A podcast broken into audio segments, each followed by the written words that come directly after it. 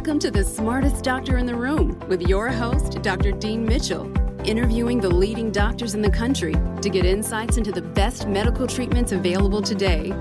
Not everyone has access to the best specialists, but you can advocate for yourself and learn the right questions to ask your doctor and the best possible treatment options. Remember, what you know can make a difference in your healthcare.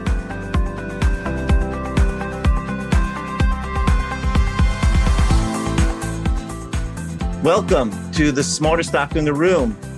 Today's podcast, like many of my previous podcasts, is to bring you a super smart doctor who can shed some light on conditions overlooked by so many physicians.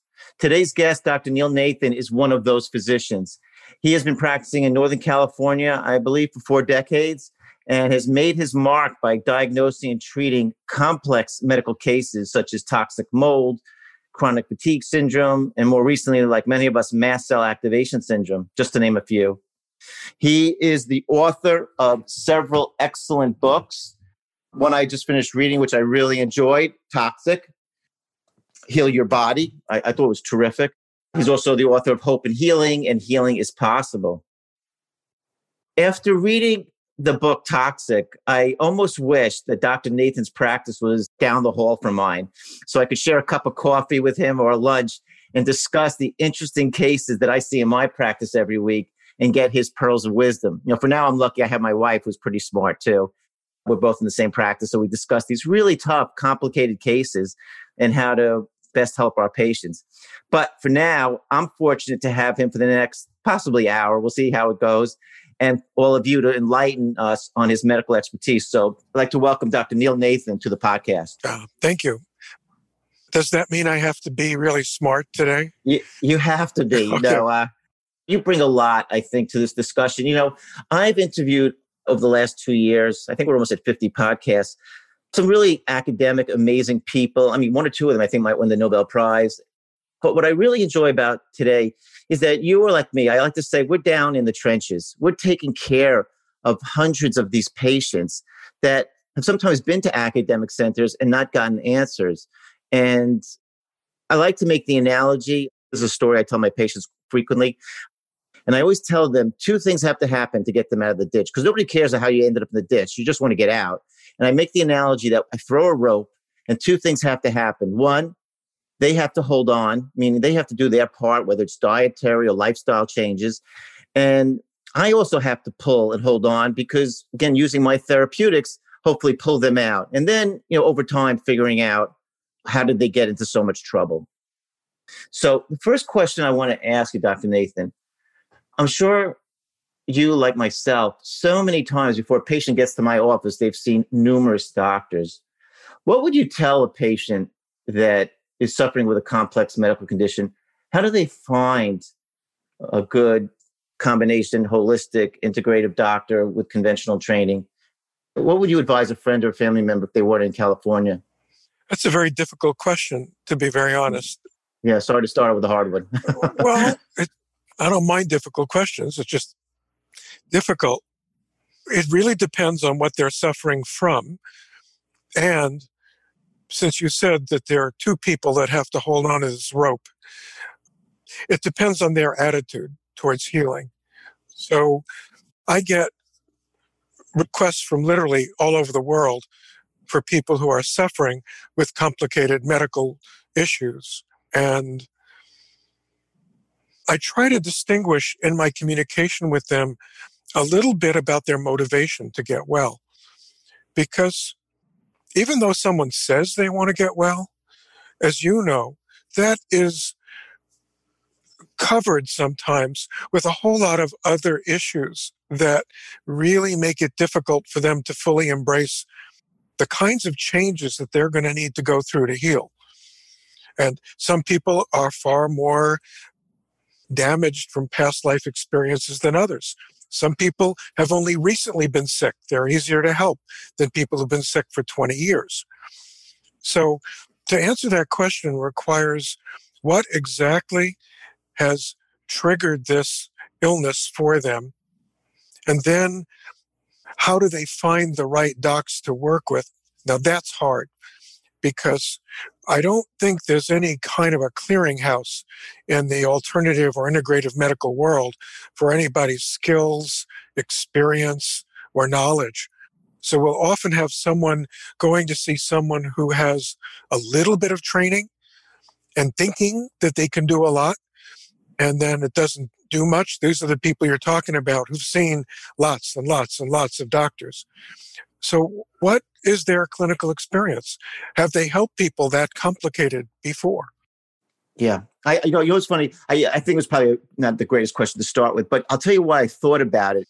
Just to bring this up to patients, one of the things you know, again, reading your book, which I enjoyed so much, was it came out how much extra training you did. You didn't learn this in your residency, you know, or like a fellowship. And I like to think of myself too. It's been a 30 year learning thing. I've done training upon training, never stopping learning. And I think that's hard for patients to know because again, they go to a person with a degree, an MD, an ND, you know, something, chiropractor, and they assume that they're not only well trained, but have a lot of experience. And what I got out of your book, which I enjoyed, I'm going to go into a specific question in a moment, but it's that like you really never stopped learning.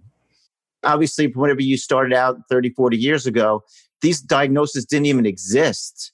So, yeah, I think it was like a little bit of a curveball question. I just, patients are looking, where do they find doctors who are experienced or skilled like you say, it's like you almost have to go along with the ride with them, saying, "We're going to learn this, you know, to help them figure it out together." All right, let's get into specifics because again, I thought your book, Toxic, honestly explained this next topic better than any other literature that I've come across. Now, I've also done training with uh, Ritchie Shoemaker, and I read articles by Dr. Brewer, who I know you mentioned in your book. But in your book, Toxic, you really do a great job explaining to whether it's the, the reader, a patient, or a doctor how to go about evaluating toxic mold exposure.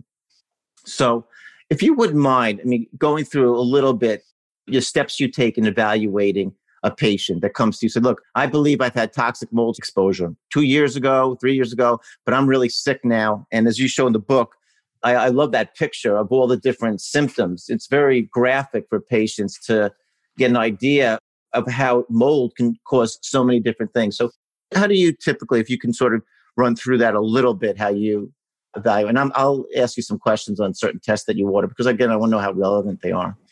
So I typically start with a very detailed history. My new patient visit are all two hours long. So it isn't going to be a 15 minute let me get the basics and then that's all the time I have for you. We really need to get down and talk about their symptoms because that's where you get the information that you need to make the diagnosis that you're going to be working with. So for a mold patient, which is not that different from a patient with Lyme or mast cell activation. Yeah, we're going to get into that. Why how they're so confusing and overlapping, right? Exactly. It's an overlapping symptom pattern. But if someone comes in and tells me that they have had some exposure to mold, it doesn't need to be recent. It could have been 20 years ago. But they've had some exposure to mold.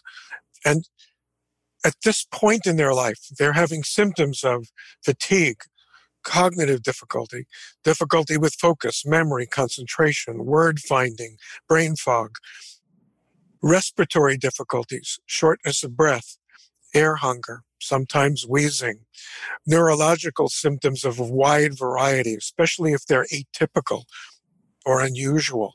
Well, you know, also too, Dr. Shoemaker brings up, and you have it in your thing too, that, that whole idea of these electric shock sensations, because it sounds crazy when patient says it and the doctor's like, what are you talking about? Electrical shocks is a symptom that's what we call pathognomonic of mold, meaning when you get that, you pretty much should be thinking mold. Also, ice pick like pains is typical for mold. Pains in the joints, muscles, muscle cramps, muscle spasms, intestinal difficulties of every type, diarrhea, vomiting, nausea. So you get someone who presents to you with this wide constellation of symptoms that for other practitioners, I'm very well aware that these people come into their office and they go, oh, this has got to be in your head. Nothing has all of those symptoms. And unfortunately, those practicing physicians have not heard of uh, mold or Lyme or co-infections or mast cell activation.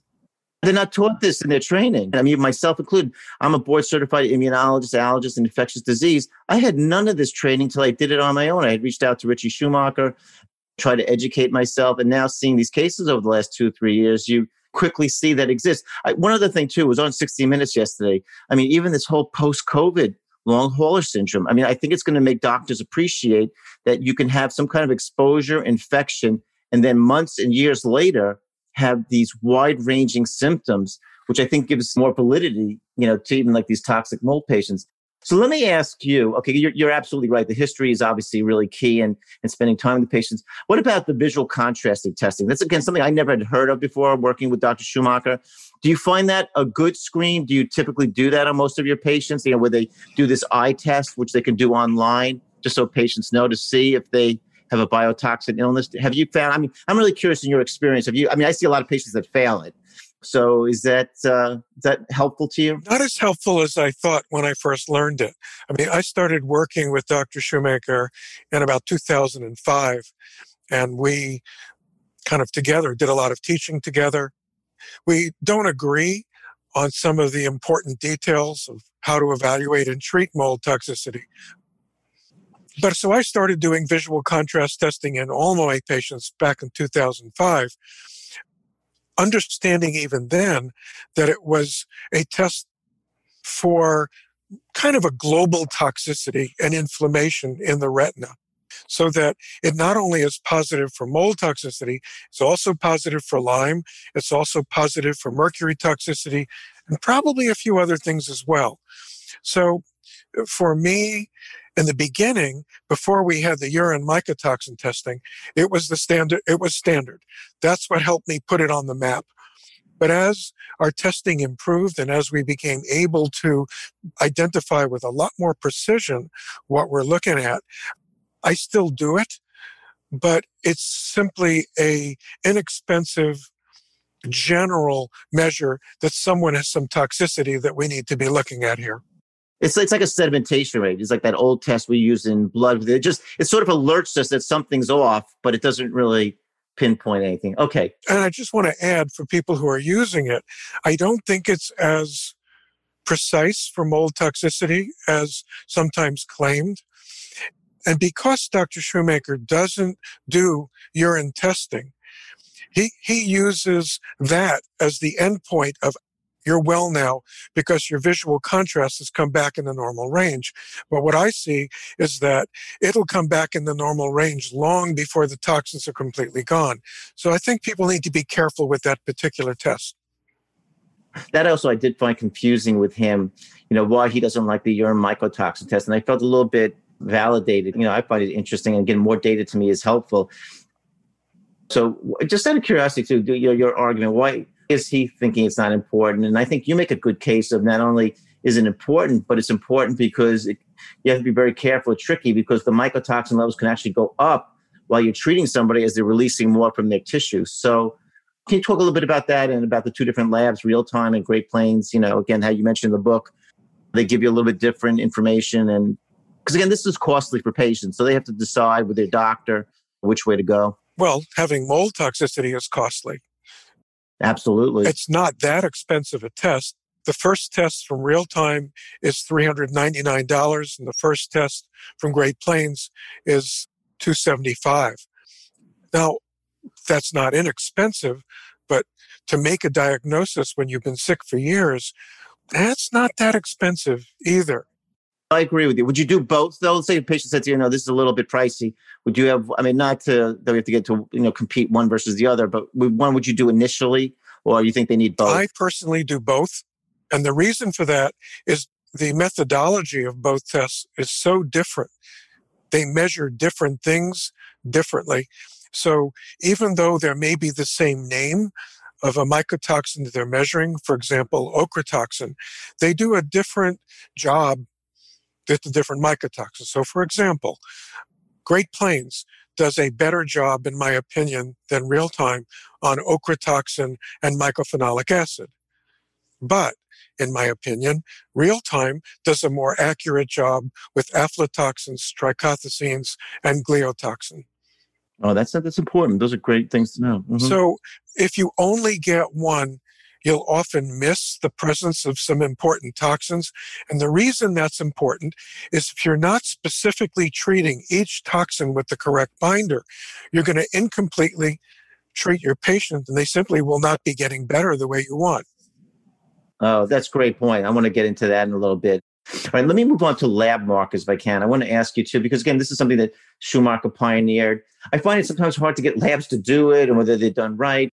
The MSH, the melanocyte stimulating hormone, the C4A, MMP, TGF beta, these are all like the hallmarks of his program. Do you use them initially to diagnose patients? Do you use it to follow patients? What's your. Well, I did in the beginning when I was working uh, with Dr. Shoemaker, but I found fairly early on that I was not convinced that those markers adequately reflected what was going on with the patient. And I had a couple of experiences where I would get those markers in short periods of time. There were profound shifts in those numbers, go up and down like a yo yo. When I was able to get urine testing, I found that those markers did not correlate with the patient's illness anywhere near as well as the urine testing did. So I know a number of physicians trained by Dr. Shoemaker have taken, oh, your C4A and TGF beta are now normal. The mold is gone. If you're doing urine testing, you'll see that's not the case usually.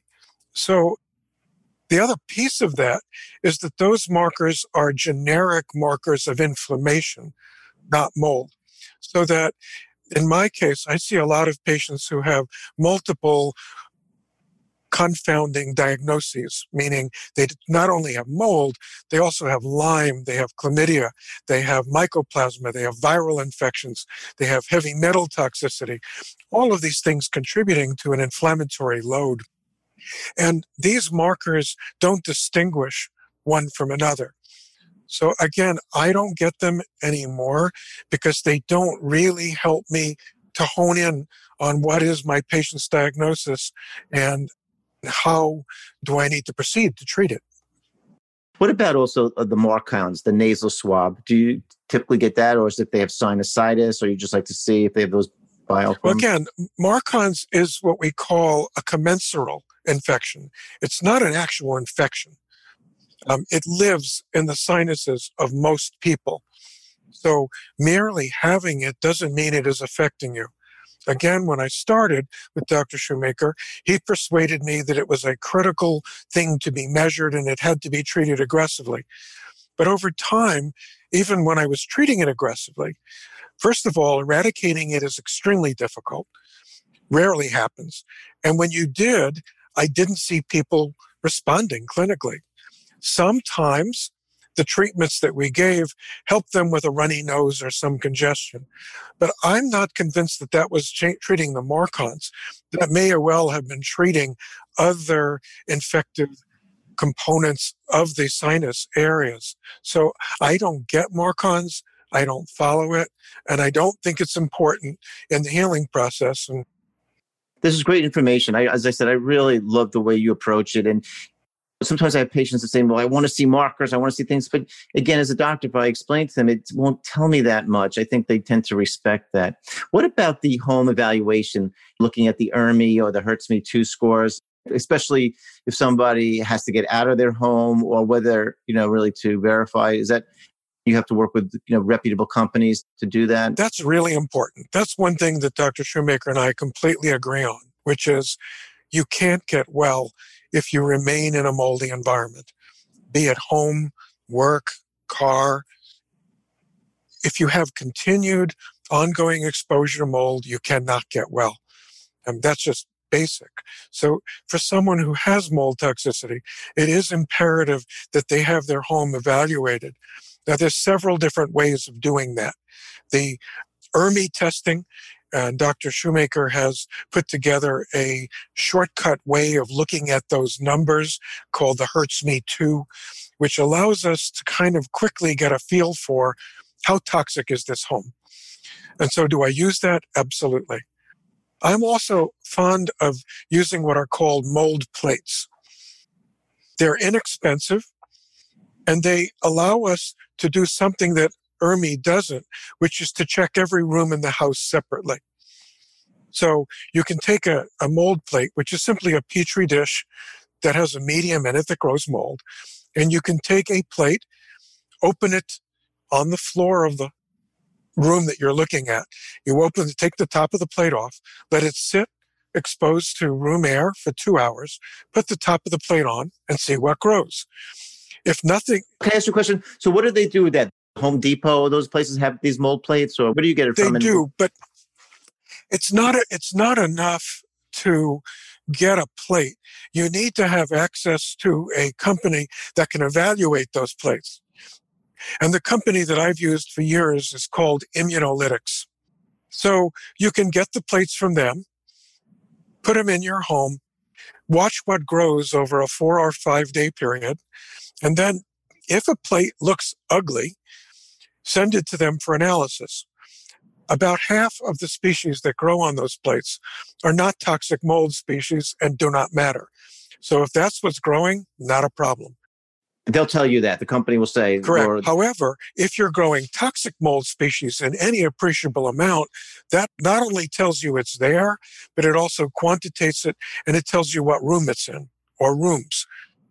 If you have it in all the rooms of your house, one particular species, say penicillium or aspergillus, it raises the question of is it in the HVAC system of your home, spewing mold spores literally all over your house. Right. So they, then you need somebody more professional to Correct. assess that essentially. Correct. Okay. That's a great point. One other last thing too, just on diagnostics. Do you find the, the genetic markers helpful, like the HLA, the different B, what Shoemaker refers to as the Rosetta Stone? I, I never really understood that and I've had trouble getting it because they say about 25% of the people are more prone to mold than the others. Does that help you in any which way, or once they're sick, it doesn't really matter? Again, it doesn't. Yeah. I, I again, in the beginning, I used to get it right. um, routinely, but I did not find any correlation between the results of that test and how my patient did clinically. Mm-hmm. So I had many patients who had the supposedly dreaded genetic markers, did great with treatment and healed quickly and patients who had no genetic markers whatsoever often languished and did poorly. There was just no correlation at all.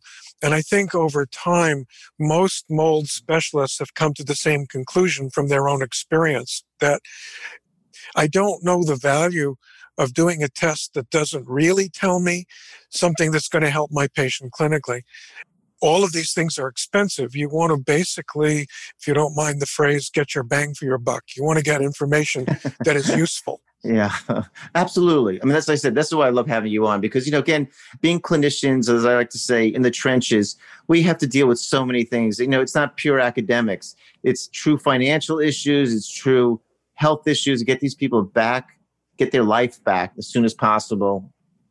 Let's move on to treatment because again, this also gosh, you know, I, I spoke to even different people who trained with Shoemaker, and everybody was always very tentative about the binders. You know, a lot of these binders, as you mentioned earlier, which are supposed to remove the toxins. And like you to explain this to the listeners, but a lot of them are very tricky. They have a lot of side effects. It's hard. And I love the way you put in your book, probably the least toxic to the ones that might be well tolerated. So would you just explain again for the listeners what binders, what's their purpose in this mold treatment plan, and which ones like you would, you know, relatively like, you know, sort of go in order of safety and uh, tolerability? Sure.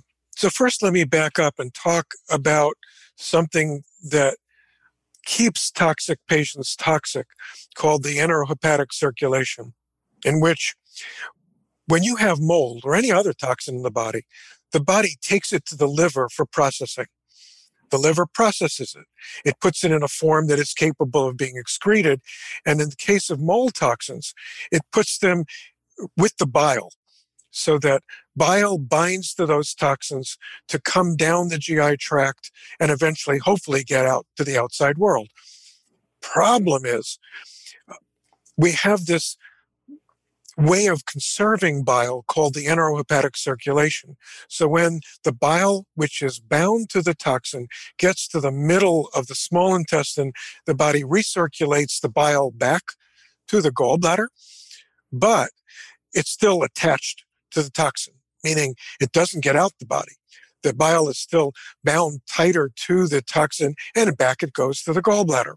So the concept of binders is that when the bile that is attached to toxin gets into the intestine, if there is something that binds the toxin better than bile, it will literally attach to the toxin and now it'll pull it out the GI tract. Now it can go all the way out. So that's the purpose of binders. And again, Dr. Shoemaker and I don't agree about the specificity of binders, but Dr. Joe Brewer, who is an infectious disease specialist from Kansas City, who you referred to, has done a, a lot of research work showing that specific mycotoxins are indeed bound by specific, we'll call them binders, so that knowing as you can on a urine test what the toxins are, you can pick the binders that are specific for it so you can have a comprehensive way of pulling this toxin out of the body. So to be specific, if you have ochratoxin, which is the commonest toxin that we see, the best binders are, as Dr. Shoemaker originally pointed out, cholestyramine or an alternative medication, Welchol. Activated charcoal is a weak binder, but if you have aflatoxins, gliotoxin, or trichothecene, cholestyramine or Welchol doesn't really bind that much at all.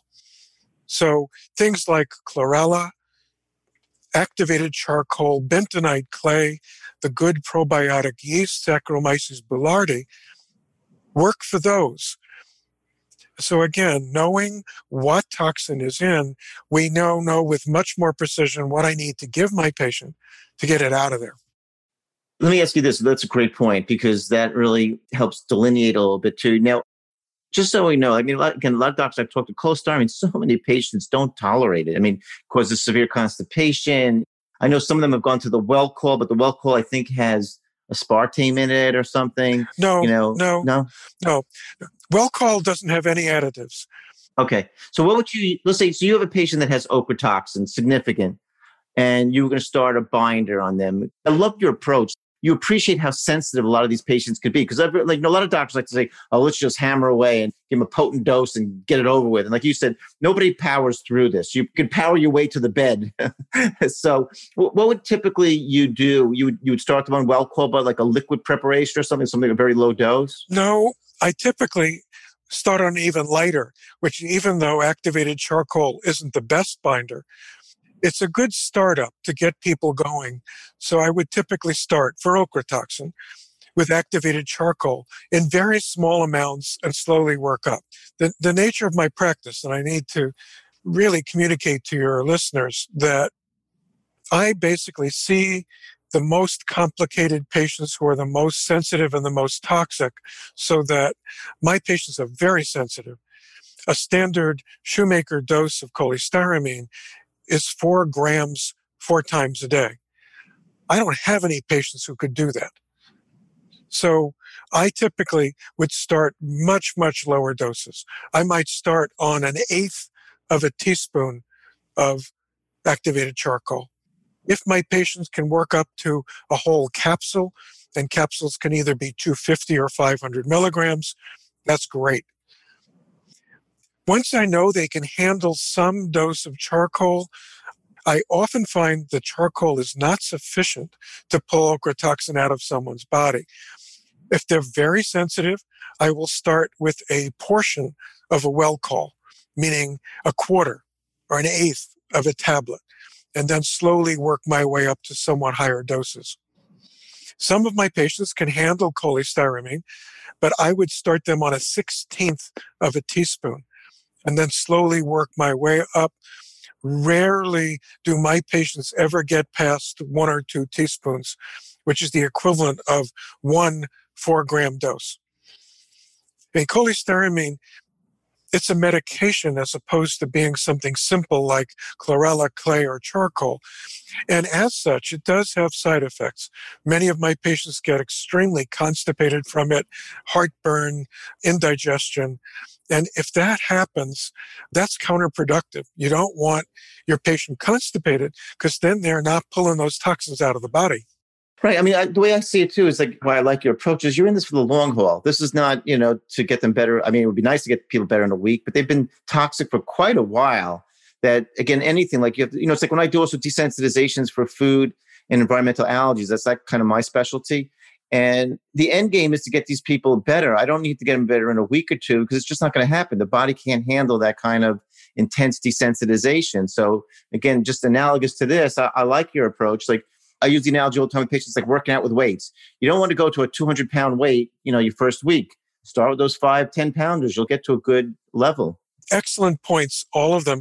Let me add to what you're saying that there are patients who have mold allergy in addition to mold toxicity, for which working with mold allergy is really important to move them forward. If you're allergic to something that is literally growing in you, in your sinus and gut area, you literally have something you're being exposed to constantly that's triggering an allergic reaction. You're not going to get well until you get that out of your body. Well, these were super great points, and I thought you explained them so well in the book, even better on the podcast. That I hope listeners, because we've had a lot of response to some prior topics on this, but again, your book I thought was so well written. Anyone who has questions on this, I, I defer them to your book, Toxic. Let's move on to the next condition, which again, I did do a podcast on this before too, but again, I just love your approach and and it's something, it's so fascinating for me because again, as I mentioned, my background's been in allergy and I, I saw only a couple of cases in my whole career of systemic mastocytosis. But now we have this new thing called mast cell activation syndrome what happens even in the allergy community for a while they're like no no this doesn't exist. This is just these alternative doctors coming up with a thing. And dr lawrence Afrin, who i had on my podcast did a lot of pioneering work on this. And i think it's fascinating because for me i'll, I'll just share this with my listeners that so many conditions in allergy that i even saw in my own practice where like you couldn't explain them by basic skin testing or blood testing we always thought of it uh, allergy as an IgE mechanism, meaning you know the the cells produce IgE, and that's what binds and causes the allergic reaction. But now we're realizing that these mast cells that are all over the body, they're on our skin, they're in our GI tract, they're in bladder, and, and they're in the uterus. I mean, crazy places. I did I didn't even really realize that these are, are what we call our first responders in the immune system.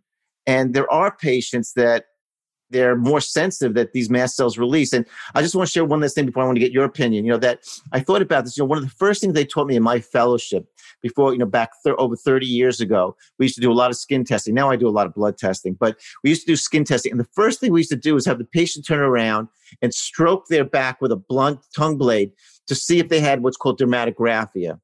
And the reason we did that was because sometimes if they had that, their skin test would not be accurate because they have very reactive skin. But we used to tell the patient not to get nervous. You know, it's just the benign part of the population has it.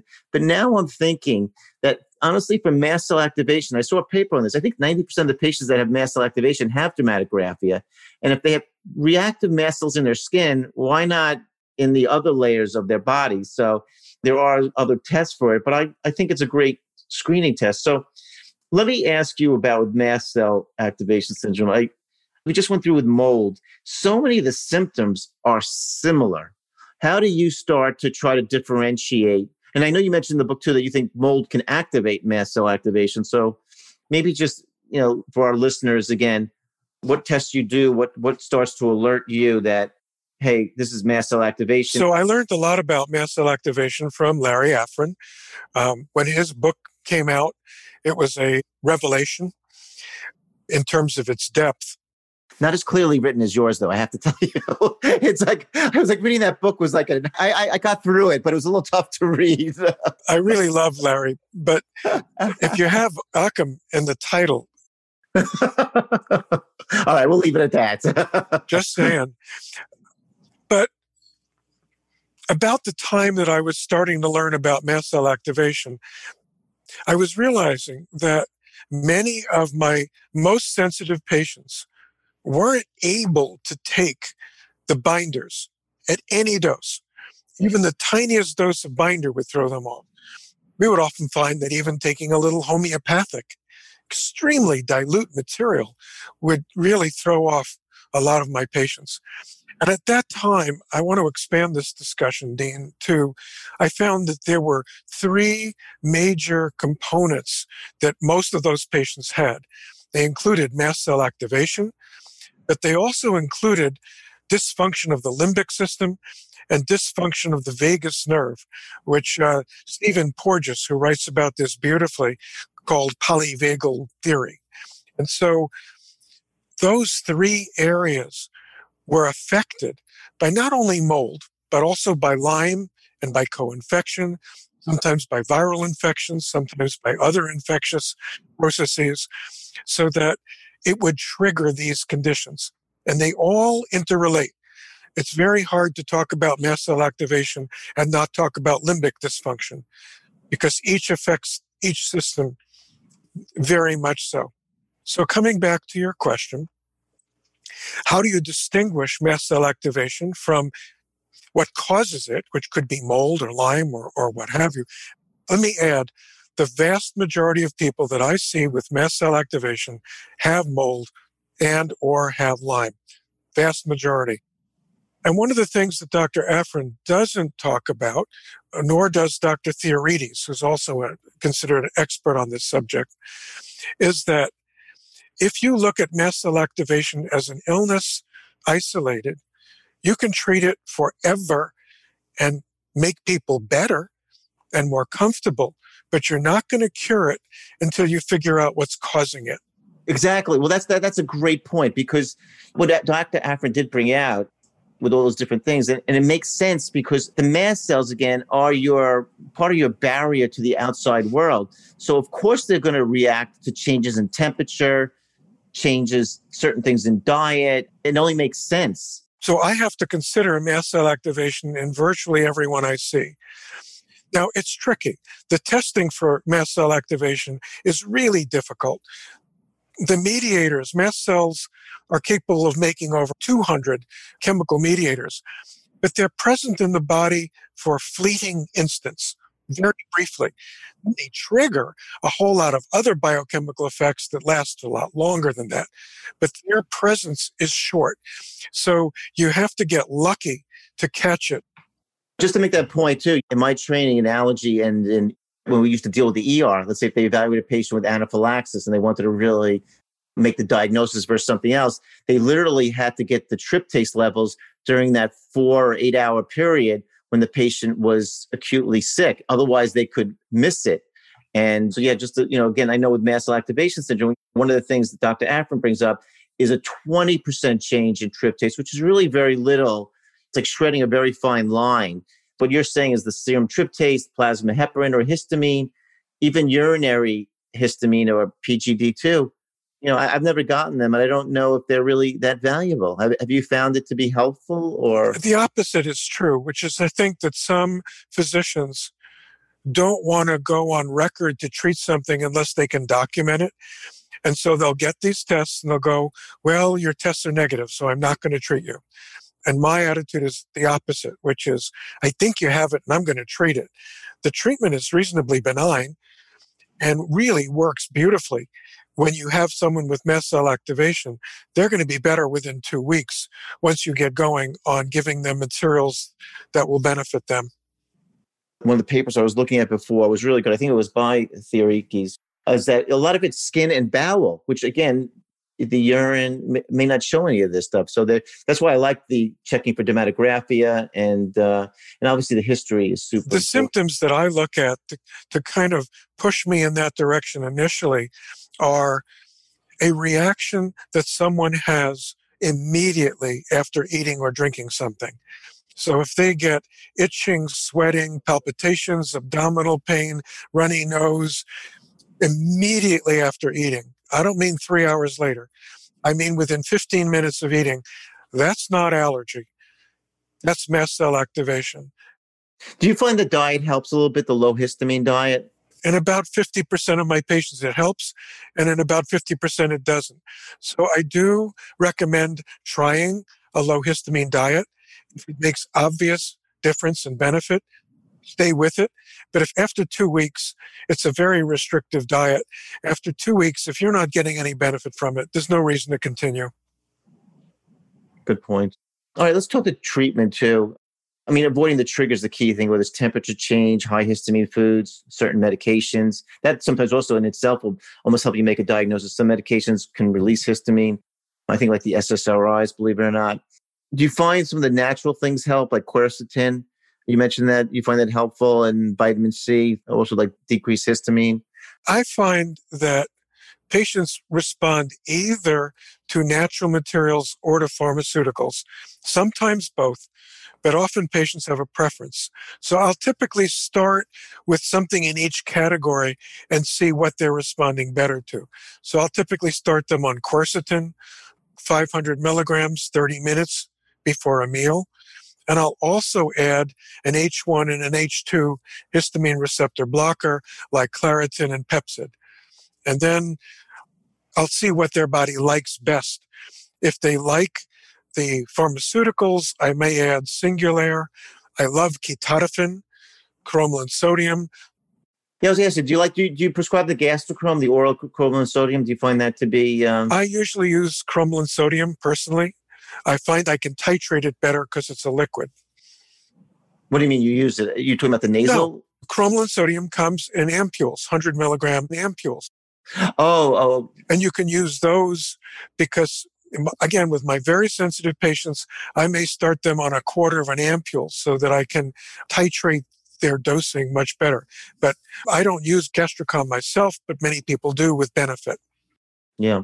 You know what actually also I found to work and I saw an amazing paper once years ago from Japan. There was a patient that had exercise induced anaphylaxis. And I don't know why they thought to use this, but they actually gave the patient sodium bicarbonate, very high doses, like before they put him on the treadmill and fed him wheat, which is what he was highly allergic to, only if he exercised. And it totally blocked the reaction. I never forgot that paper. And now more than ever, I'm telling patients to take a teaspoon of baking soda in a little hot water each day that have this. And there was a paper that just came out recently too. So fascinating. You change the gastric pH just a little bit and the mast cells don't fire. That's a biochemistry reaction. So again, that's why probably the Pepcid works. Very fascinating, really. You know, how sometimes simple things. And I always like your approach. Try the gentler, natural things. If they don't work, that's why we're conventional physicians we'll use the medications to do the job. All right, let's go on to another topic you have a tremendous expertise in is chronic fatigue syndrome. And it's almost like if you drew concentric circles, you know, like a Venn diagram of diagnoses, chronic fatigue syndrome, which you've done some work with Robert Naviaux. And you mentioned that you and Dr. Naviaux had found certain biochemical markers that you felt helped differentiate chronic fatigue syndrome from some other illnesses. I know it's interesting. Stanford they found Dr. Jorge with Dr. Mark Davis. They had found that there what they call a cytokine signature, that certain cytokines were specifically elevated versus, let's say, rheumatoid arthritis. So, what have you found with that? You know, you have it in your book about the sphingophospholipids and phospholipids. Are these practical tests to order in these patients? Does it help guide you in any which way? Well, in order to get the right testing, you need to get the test that Dr. Naviaux does, which is a a mass spec evaluation following liquid chromatography. And so you can get literally a thousand biochemical markers on one specimen of blood by doing that test. But it's currently a research tool. It's not currently available for consumer use. It will be many companies are working on different aspects of using that same technology for measurement. For example, the urine mycotoxin test that Great Plains does uses that same technology. It's a very accurate technology, and unfortunately, you can't just run a pattern. But Dr. Naviaux has now run a number of his age sex controlled studies with normals versus people with various conditions. That includes chronic fatigue, Gulf War syndrome, depression, PTSD, traumatic brain injury, um, uh, autism. Um, and so he has been able to identify different patterns of biochemical abnormality in each of these conditions. So eventually, when we have these complicated diagnoses, we're going to eventually be able to look at that type of an analysis and go, ah, this is chronic fatigue syndrome. Yeah, chronic fatigue essentially with the blood work. If a conventional doctor or rheumatologist or neurologist finally gives up and says, you know, we did all the markers and everything, everything is normal, you have probably chronic fatigue or in some cases fibromyalgia. But it's not like there's any test, whether it's a CRP or a sedimentation rate or something that's helped you. No, well, let me take that in a different direction. Chronic fatigue syndrome is the final pathway for a wide, wide array of biochemical imbalances in the body. And it's often a combination. So you can see it with adrenal, thyroid, sex hormone imbalances, magnesium deficiency, variety of dental abnormalities. You can see it with intestinal dysbiosis and food allergy. You can see it with mold toxicity, Lyme disease, viral infections. They all look the same eventually because they're all doing something similar to the body biochemically. It's the endpoint. So if you look at or look for those imbalances I wrote about that in one of my earlier books, like Healing is Possible. The whole essence of that was these are the things you can look at that are the commonest causes of chronic fatigue syndrome and fibromyalgia. And more recently, we've discovered that mold toxicity and Lyme disease look just that way. So if you don't test your patients for mold toxicity and Lyme disease, basically you're never going to get them well if you don't find the cause.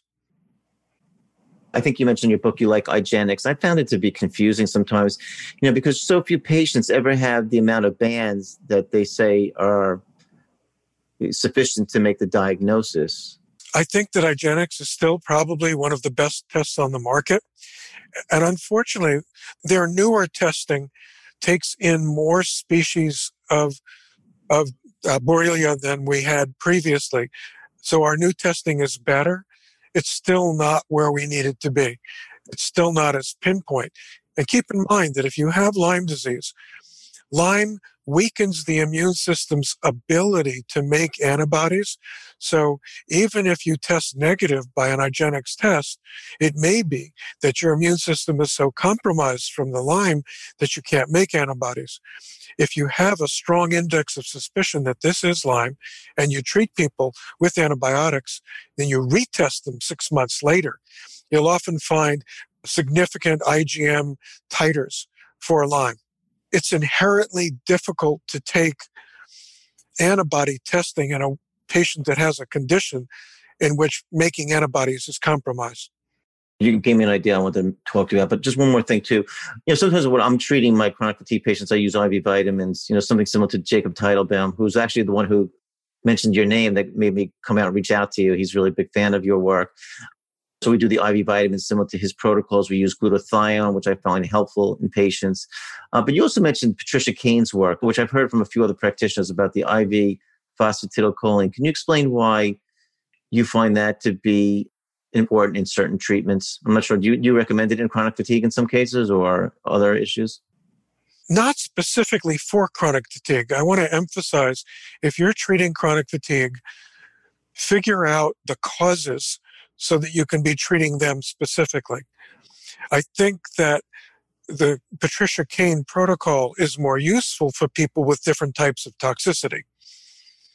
So I love intravenous phosphatidylcholine, for example. It's very, very helpful for mold toxicity, but any other type of toxicity, be it environmental toxicity, heavy metal toxicity.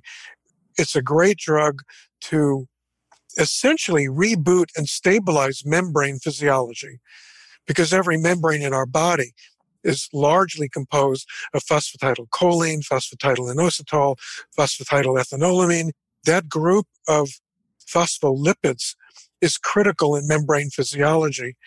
And it appears that when you give intravenous phosphatidylcholine, you're markedly shifting those membranes to become more fluid. They go from being rigid when some of the higher fatty acid materials get tacked on as the body's metabolism gets messed up, which it does in chronic fatigue. In our paper with Bob Naviaux, we showed clearly that sphingolipids was the single most important variable in both men and women in defining chronic fatigue as a variable. So it isn't a shock that membrane physiology would be messed up in a chronic condition. That doesn't strike me as a, a stretch. Any significant side effects with the phosphatidylcholine or not really? Like binders, in very sensitive patients, you have to use a low dose. You can't just jump in with high doses. Otherwise, it's very benign stuff. Very, very helpful. You know, it's interesting because I, I learned over the years too, you know, you really got to know what you're doing. I mean, Gann, I learned from a guy named Dr. Mitchell again in Florida about screening for G6PD deficiency. And and one of the other things I learned, I'm just curious your thought about this, like even glutathione, like also, I, again, using your advice, like, you know, we used to give a standard dose of glutathione, about 10 cc's. Some patients got intense flushing, chest pain. I mean, it was it was pretty scary. It looked almost like an anaphylactic reaction, but I realized I think it was more like a histamine flush. Yes. Right. I've seen that myself. Yeah, it's very scary. I, have treated it with antihistamines when it happens because the patients are so distressed. I mean, sometimes it'll go down on its own. And then what was interesting too, we had one patient who was having these large smoothies before he came to the office, and turned out he was having avocado, which is a high histamine food. So I, I didn't know if that was triggering it. But you find glutathione to be important. And I meant to ask you, did you measure that, like in the blood, like the glutathione in the red blood cell or something, when you're evaluating patients and stuff? Do you find that to be helpful? It's hard to get a good assay. The only lab that I know of that does an accurate measurement of glutathione, which includes measuring both reduced and oxidized glutathione, is Health Diagnostics in New Jersey. They do a great job with it. The other labs, and it is available from other labs, I find them quite inaccurate. Does it give you information though that's helpful? I mean, like if you see someone has a low serum glutathione, I know you mentioned this about methylation. Do you do you feel that they're not a good methylator? I mean, so the answer is yes and no. Because of the concept of the cell danger response, the mitochondria intentionally start changing methylation chemistry and using glutathione differently.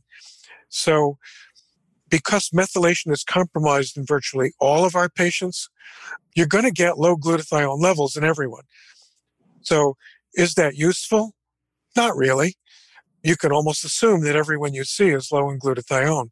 However, taking it is a two edged sword because for some people, they respond beautifully to it. They love it. They go, wow, that's great. I feel great on it. And some people, you can throw them under the bus with small amounts of glutathione. Because especially in my mold patients, glutathione does mobilize toxins quickly. But if it mobilizes toxins quickly and the patient's ability to get rid of those toxins is compromised, which it is for most of my patients, you'll make them worse. So I would say that at least half my patients can't take glutathione because it makes them worse. And I, and I want to toss out one more important concept for it because everyone's in love with glutathione these days. I just want a note of caution. Glutathione is the end product of methylation, one of the major end products. The body has a biofeedback loop with glutathione. So if it senses that you have a ton of glutathione on board, because you're taking it exogenously, it's going to stop methylating, going, okay, great, I don't need to methylate, got all the glutathione you need. And the last thing you want is to have your body shut down or decrease methylation chemistry. So, how, was there a way you would predict? I mean, do you look at the MTHFR status when you're deciding? No, um... I don't. The MTHFR status only tells you about genetic potential. It does not tell you how well they're methylating you can almost assume that everyone methylates. So I do like glutathione and I use it after a trial and error process with my patients where we'll try it. If they respond well to it, I'll keep using it. If I try it and they'll go, ah, it's off the table for a long time, not permanently. One of the interesting things, and I think we're going to see this with COVID, you know, unfortunately, and you you talk about this, and again, I thought it was so excellent the way you explained about the cell danger response, because what I try to explain to patients, whether it's Lyme or certain other things, is that the initial infection or injury to the body can cause inflammation for months or sometimes years afterward. So, how do we decrease that inflammation? I actually learned a little bit from Jacob, and again, with my immunology background, I'll use intramuscular gamma globulin, not IV because I found it's interesting. It uh, it decreases inflammation without lowering the immunity, which is what I want. You know, a lot of the newer biologics do lower inflammation, but they lower immunity. So I, I found it to be sort of my special secret sauce in some really tough chronic fatigue, even chronic Lyme patients. Because again, I think throwing more antibiotics at these patients are not what seems to help them. They start to get worse and worse in Candida, which is what I see a lot of, and I think sometimes is the end stage in what comes to become chronic fatigue in so many patients. My question to you also is you mentioned, which I liked about the Argentyn 23, which either as nasal, oral, IV. I learned this from Dr. Mitchell Gann, who's in Florida, who I, I like a lot of his work. I know he uses IV Argentyn 23, the hydrosol, but he has to put a PICC line in the patients. I'm not even mm-hmm. sure why, but it seems pretty intense, but he says he has a very good response. What's your thoughts about that kind of medication for Lyme or you know these chronic tick-borne illnesses. We've used the IV Argentyn 23 as well. Um, it's irritating to veins unless you have a PICC line. So if you're going to do it, you have to have a PICC line. You can't just use a peripheral line for it. It's going to be too irritating. It isn't going to cause thrombophlebitis, but it will cause phlebitis and in too high a percentage. But we used to do that with our Lyme patients. When I worked in a previous clinic, that was something we did regularly. We added it to their treatment program, and I did find it to be quite helpful. Interesting. You know, I've used the Argentyn 23 nasal spray with some of my patients with really bad um, sinus issues and like for mold. I found it also to be quite helpful. I use it orally and nasally routinely my my initial thing was when I met Dr. Gann, I said to him, my patients aren't going to turn blue, right? Like the guy in the circus. No, no. the key to Argentyn 23 is the 23.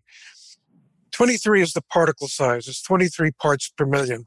And if you keep the particle size at that level, even intravenously, I've never seen Argyria. I've never seen someone yeah. turn blue. Yeah, and that's what he said also. You, I mean, thank God. I'd have to leave the country. as a warning to your patients, you will see it when the particle size is higher.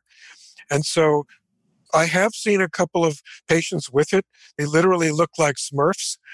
And how did that happen? They were given, you know, some people decide, oh, I can make my own Argentyn 23 at home and they swear by it. Know, I've got my own homemade stuff.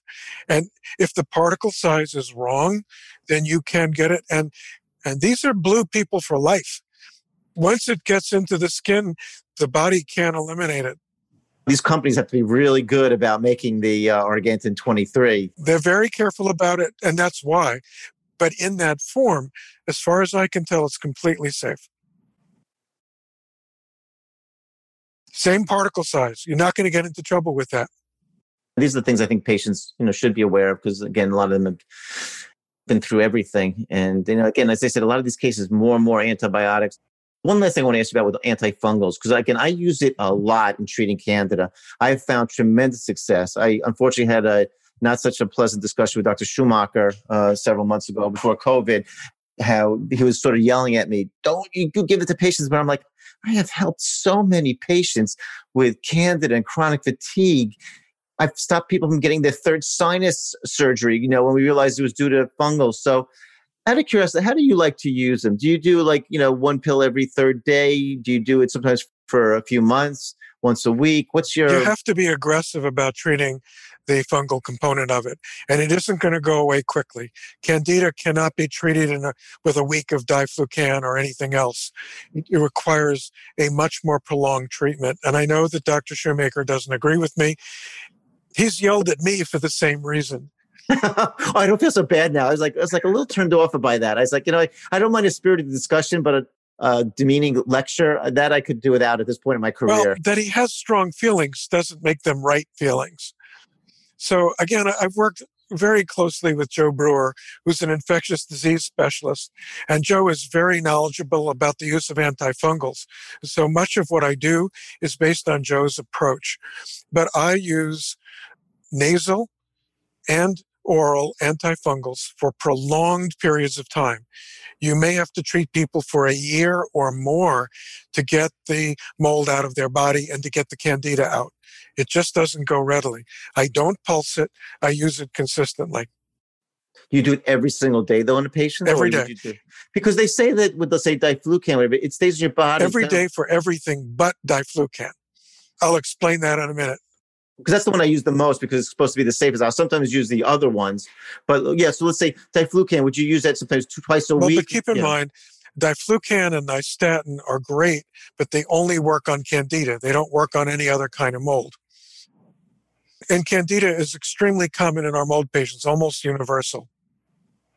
Nystatin you can take consistently, but diflucan is very interesting in that it is so threatening to the candida that many people are not aware that candida can shift its form in the same way that Lyme can into a cyst form.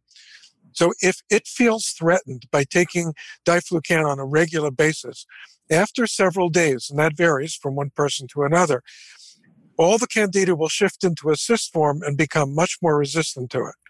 So I use diflucan one every two weeks. Interesting.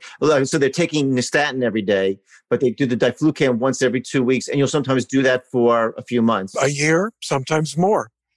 How about with the vaginitis? Like, you know, some of the women I'm seeing have terrible vaginitis. They're so uncomfortable. Is that enough? Well, I might be a little more aggressive with a vaginitis. I might use it for three or four days and then pulse it like one a week, coupled with vaginal treatments like Monistat. I'd get more aggressive about it well, we've done almost probably a little bit over an hour. This has been really unbelievable. I, I got to tell you, I've done a lot of podcasts, Dr. Nathan. This to me, real world practicality. I hope my listeners appreciate what you brought in helping you know these complex cases. Um, I want to thank you for making the time to come on the podcast, and I hope maybe we get to do another one in a few months because I think it's super informative. Thank you, Dean. Uh, my pleasure. Thanks for, for the time today.